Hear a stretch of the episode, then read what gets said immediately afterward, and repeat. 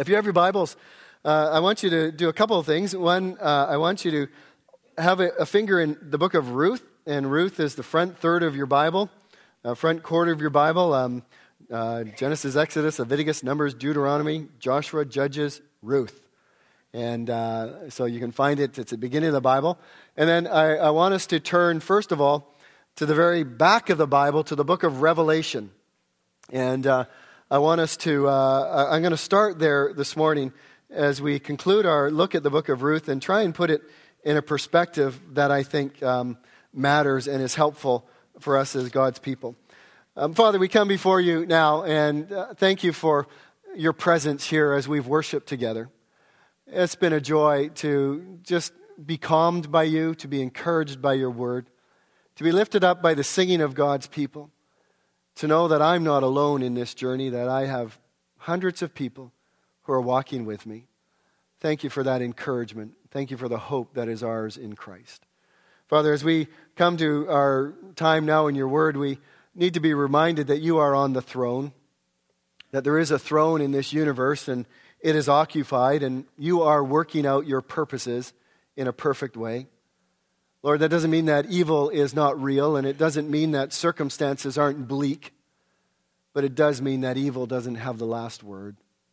And it does mean that our circumstances are not able to be turned around by your perfect purposes. Father, sometimes as we walk with you, though, there are those um, times where we gain the wrong perspective in life and we lose sight of you and we lose sight of your way in our life. I want to ask again this morning that you would remind us on how we can keep perspective, how we can not lose sight of you even though our circumstances may be dark. Help us, I pray, in Jesus' name. Amen. Our frame of reference in life makes all the difference in the world. We began the book of Ruth by having a bird's eye perspective on the book. And I want to even draw back farther now and, and gain what I would call a heavenly perspective on the book of Ruth. A long time ago, I read a, a book by Darrell Johnson where he outlines this perspective so well, and I want to sort of summarize some of his, his thoughts about it. But each of us, as we've gathered here this morning, we are wearing a set of glasses through which we see the world. Uh, that set of glasses has been shaped and formed by our parents, by our extended family and teachers, it's been shaped by our childhood experiences, by books that we have read, by sorrows that we have endured, and by joys that we have had the privilege of um, having. The set of glasses we wear, or our frame of reference, determines, though, the dimensions of our world and the quality of our life. And so we need to regularly ask ourselves is my perception of reality true? Does my frame of reference square with the way things actually are? Is my worldview in sync with the way things actually exist? Do my glasses focus reality or do they actually distort reality? Today, as we conclude the book of Ruth, I want you to pick up a set of glasses that are shaped by Revelation chapter 4. Why? Because I think it's the fundamental conviction of this last book of the Bible that things are not as they seem. There is more to reality than meets the eye through unaided senses. There is more to the flow of history. There is more to this moment, even, than meets the eye of our unaided emotions. And it is the purpose of Revelation, and I believe in part the purpose of the book of Ruth, to open up more for us they remind us that things are not as they seem, or precisely, things are not only as they seem. There is so much more going on around us than we are aware of. And one of the main purposes of this new set of glasses is that we will now begin to see our circumstances differently. That is the whole point, that we hear and feel our circumstances in a different context so that we react to them differently. In Revelation chapter 4, we are given a vision of heaven. And what a vision of heaven it is. It's a vision of heaven that clears our vision of earth. And you say, well, how can a vision of heaven clear our vision of earth? How can it sharpen and clear our vision of things down here? Many have heard, uh, uh you have heard the saying um, that somebody is so heavenly minded that they are of no earthly good. This is the precise opposite of what is taught through the book of Revelation. And I want us to see how putting on these Revelation 4 glasses will help us understand the book of Ruth and the circumstances of our life more clearly. Revelation chapter 4, verse 1 begins this way After these things I looked, and behold, a door standing open in heaven, and the first voice which I heard, like the sound of a trumpet speaking with me, said, Come up here, and I will show you what, what must take place after these things. And immediately I was in the Spirit. What did John see? Well, he saw a door standing open into heaven. It's a familiar door. Um, Stephen saw that same door the, when he was in the last moments of his life and he was being stoned by those around him. As he looked towards heaven, he saw heaven open. It's the same kind of opening that um, Saul had on the road to Damascus as he, was, as he was heading off to round up a bunch of Christians and bring them back for greater persecution. God stopped him in his tracks opened his eyes to have a greater vision of heaven. It's the same um, sort of perspective that Jacob had as he had that dream and he saw a ladder going up into heaven. And so there's this door that he saw standing open into heaven. Revelation already in chapter 3 verse 8 talks about a door of opportunity that was before a particular church. In 320 it talks about a door of our heart. Well here we have a door of revelation. We have a door opening up so that we can see spiritual things that are to the unaided senses and eyes are unable to be seen. And what did he hear? He simply heard a trumpet a trumpet that was uh, the voice of the Lord speaking to him things that were taking place in the heavenly realm. And where did he go? It says there was, a, there was a door into heaven. It's not the heaven where birds fly. It's not the heavens where the stars shine. It's not the heaven which we understand as the place of perfection, which exists alongside our imperfect world, that, that sort of perfect order of things that will exist when this world is done away. No, it's the sphere of spiritual reality where the masks, so to speak, are taken off and both good and evil are seen for what they really are. One writer says that John is summoned by the voice into the command room of earth, so to speak. He goes on and he puts it this way John is summoned to the control room at Supreme Headquarters. It's a room lined with maps in which somebody has placed clusters of little flags. It's a wartime, and, and flags represent units of a military command. The movement of flags may mean one of two things either that changes have taken place in the battlefield with which the map must now be made to agree, or that an order is being issued for troop movements and the flags are being moved to new positions the units are expected to occupy. The strange and complex symbols of John's vision are, like the flags in this parable, the pictorial counterpart of earthly realities. And these symbols, too, may be either determinative or descriptive. In other words, as John sees into the heavenly realm, he gets a perspective of earth that we do not see unless the door of our heart is opened to see it. And we find this frequent movement between heaven and earth over the next number of chapters in the book of Revelation. And he sees what must take place. And there's nothing more to that than simply the events that are going to happen from now on. And how did he go there? He says he went there in the Spirit.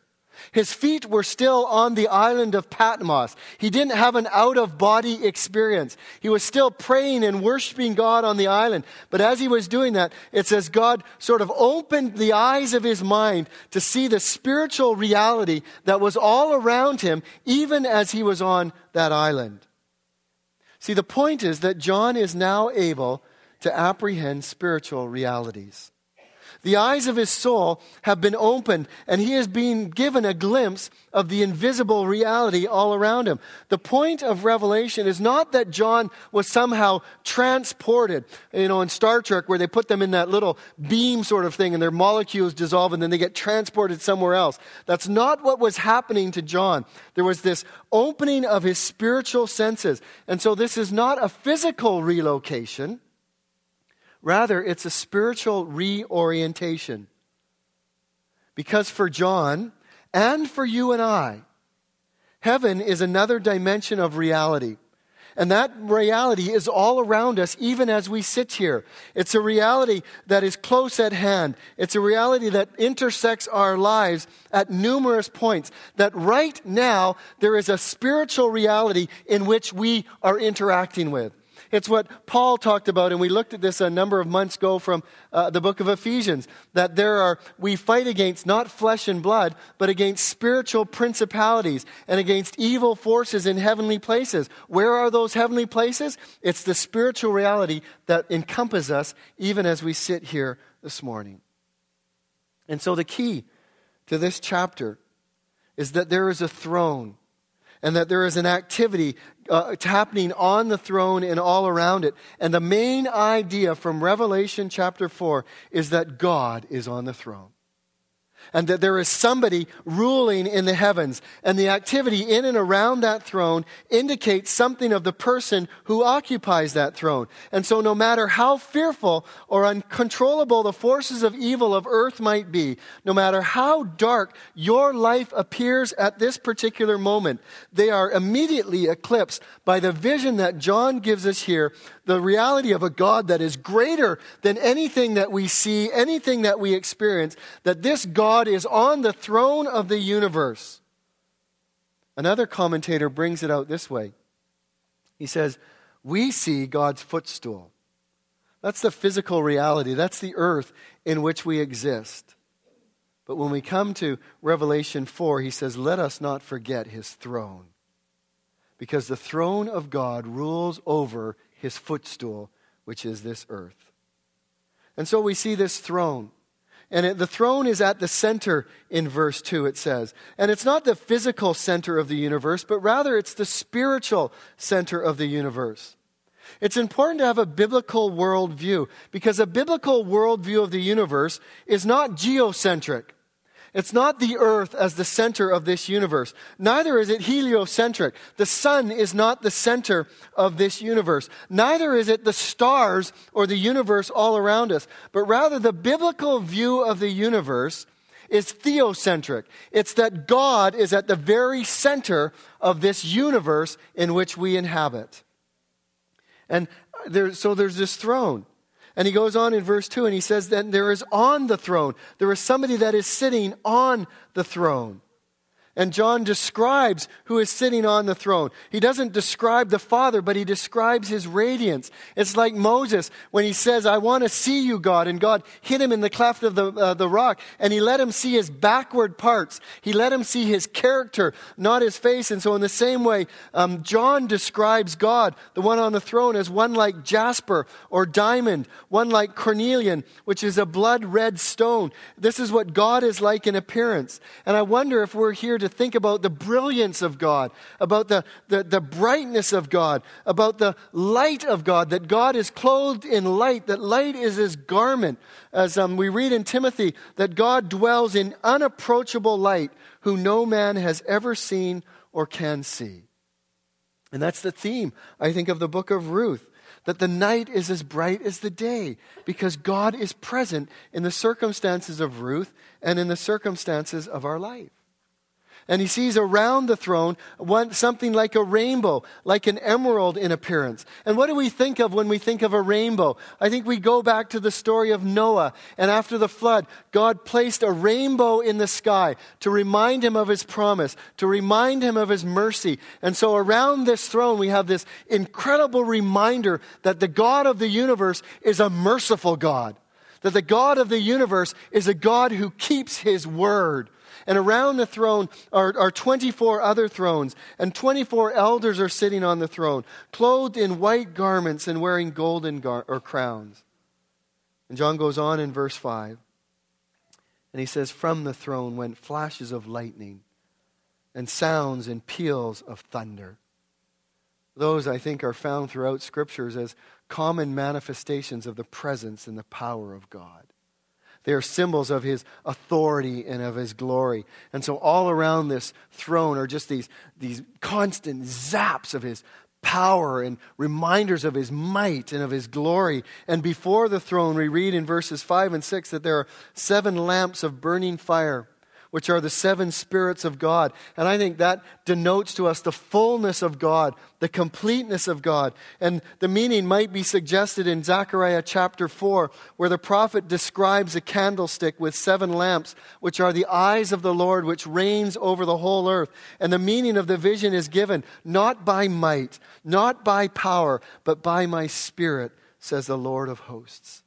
And before this throne is also this sea of glass like a crystal. And sometimes you have seen lakes or sometimes the ocean and we say it's like glass. And when it's like glass there's a, a, clarity and you can see down in the bottom. And i wonder if that sea of glass somehow is a, is a way to symbolize that before god everything is laid bare. Before god everything is seen. That nothing is hidden from god. And at the center of the throne we have four living creatures cherubim, and seraphim.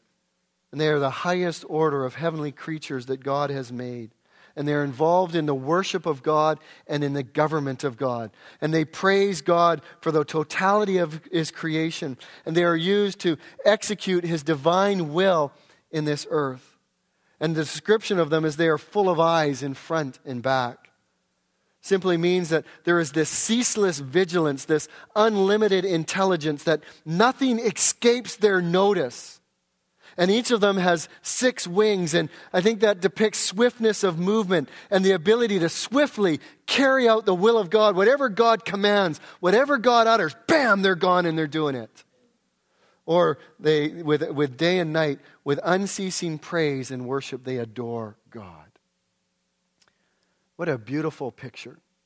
And even a reminder to us of how alert we should be in the presence of God, how swift we should be to do the bidding of God, how full of praise and unceasing adoration we as God's people should be. And what do they say?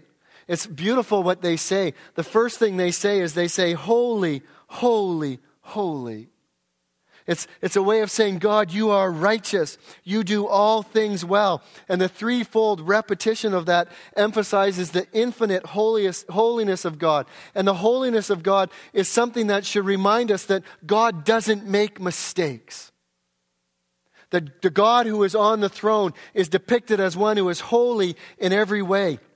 I was reflecting on Psalm chapter 22, which is a psalm that is um, one that many think was going through the the mind of Jesus as he was on the cross. And the first couple verses, he cries out, My God, my God, why have you forsaken me? Why are you so far from saving me from the words of my groaning? Oh my God, I cry day, I cry by day, but you do not answer, and by night, but I find no rest. Has that ever described you? Has it ever described the circumstances of your life where you felt God was distant? You felt God had forsaken you? You felt that your prayers weren't getting through? What's the response to that? Listen to what Jesus says and what the psalmist says. Yet you are holy and you are enthroned upon the praises of your people. What is that? That's a way of saying, I might not know, I might not understand, but you, God, are on the throne. You, God, are in control. You, God, are holy, and nothing escapes your notice, not even my life and its circumstances. And so we're reminded that around this home or this throne, they extol the holiness of God. And then there's the power of God. They, they cry out, Almighty. God, you have all power. You have all might. You are able to judge the earth. There is nothing that can stay the hand of God, for He is the Almighty One. And then they talk about the eternity of God, who was and is and is to come. That our God, who is on the throne, is without beginning and without end. And all the circumstances of our life fit into the eternity of God some way. It's amazing that this is the God who is on the throne of the universe. This is the God who we should be thinking about. This is the God that should occupy our hearts and minds as we walk through life on this earth. And they, they continually, the elders gather down and they worship the God and they realize that everything in the world stands in relation to our God, to this God who's on the throne of this universe, as creature to creator. There is nothing, loved ones, that exists that God did not create. There is nothing that stands outside the control and the power and the knowledge of God. Who has the power? The creature or the creator? Is not this a great comfort, loved ones? That not only is God on the throne, and that throne is at the center of all things, but that God is also the creator of all things. And as a result, he has authority and power over all things. That God has not abandoned this world, that this is our Father's world, that he has made all things in this world, he has made them for his purpose, and John's readers and us must not think that evil is winning, must not think that the circumstances of our life are beyond beyond the power or the knowledge of God. Yes, evil is real, but God is way more powerful than any evil we might experience, than any darkness we might walk through. And the divine purpose of God will work itself out through the darkness of our lives. Loved ones, those are the Revelation 4 glasses that we need to put on. And I think sometimes in life, you know how some of you wear glasses, and I wear glasses, and you have this constant trouble. You take them off and you forget where you put them. Or you have reading glasses, you have one pair in the TV room, you have one pair in your bedroom, you have one pair in the bathroom, you have one pair in the car, and you don't always have them on. And fuzzy, your life is fuzzy, and then once you find your glasses, there's clarity. I think that's sometimes true about having Revelation 4 glasses on.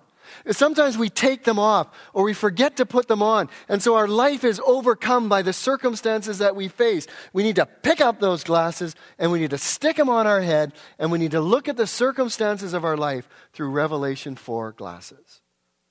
And so, how then can a spiritual reorientation like this open up the story of Ruth?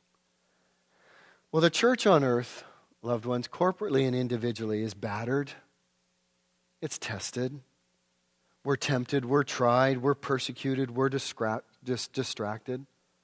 And sometimes it takes everything in us to just live another minute, to survive another hour. And we wonder is it possible for me to endure this hardship again? I think Ruth tells us yes. Ruth is a snapshot, a picture of God's reign.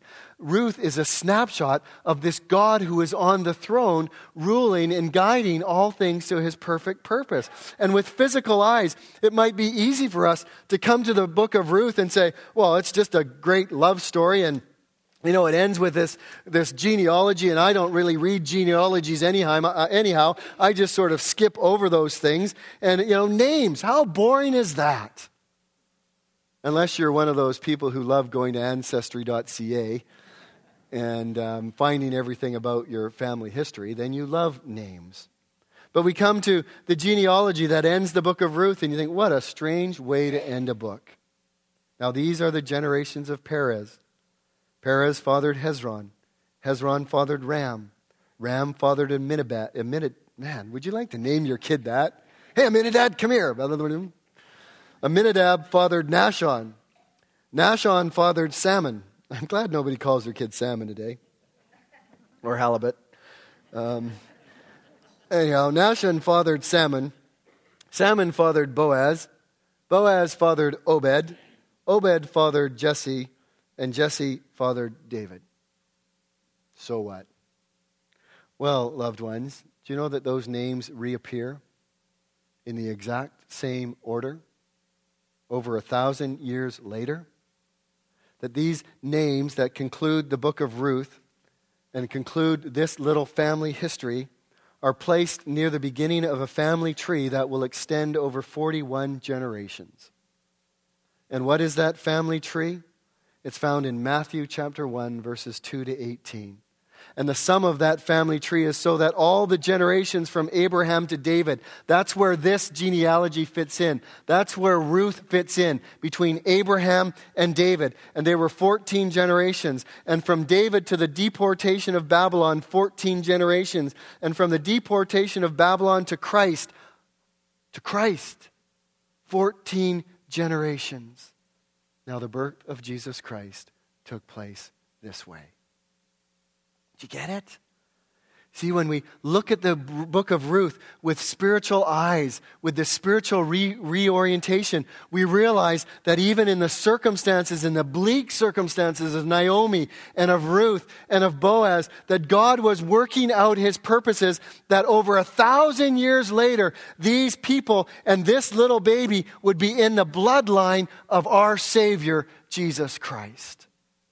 Holy, holy, holy Lord God Almighty, who was and is and is to come. You see, we need this kind of spiritual reorientation for our life. We need to put on Revelation chapter 4 glasses. We need to wear these glasses when we look at our lives, when we look at our church, when we look at the world. God is on the throne. He is at work in the circumstances of your life and of my life. He is at work through the circumstances of this church. He is at work in the circumstances of this community. He is at work in the circumstances of this world, which may appear to be falling apart. God is working out his purposes. For I know the plans I have for you, declares the Lord. Plans for your welfare and not for evil. Plans to give you a future and a hope. How can God say that? Because he is on the throne of the universe. And we know that for those who love God, all things work together for good, for those who are called according to his purpose. How can God say that? How can He have the audacity to say that all the dark circumstances of my life will eventually work out for my good? Because He is the creator of heaven and earth. Because He is the God who is on the throne of this universe. Because He is a God that is directing the circumstances of your life and of my life to accomplish not only good for me, but ultimately His good purposes. And He writes that in the book of Ephesians.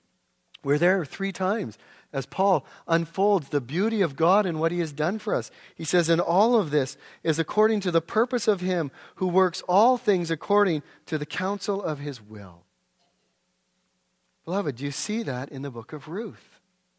Can you see how God now has worked in the presence of uh, in the present of these people for their future and extending into the eternal counsels of God now for our good? Because in Christ we find salvation. To God be the glory, great things He has done. Praise the Lord, praise the Lord. Let the earth hear His voice. And so I just want to take us back and wrap up the few things that we started with at the very beginning of this book of Ruth. Not now from a bird's eye perspective, but with this heavenly perspective in mind. First, reacquaint yourself with the providence of God. And be confident that God is guiding and directing and sustaining and upholding and governing this world so that his purposes will be accomplished.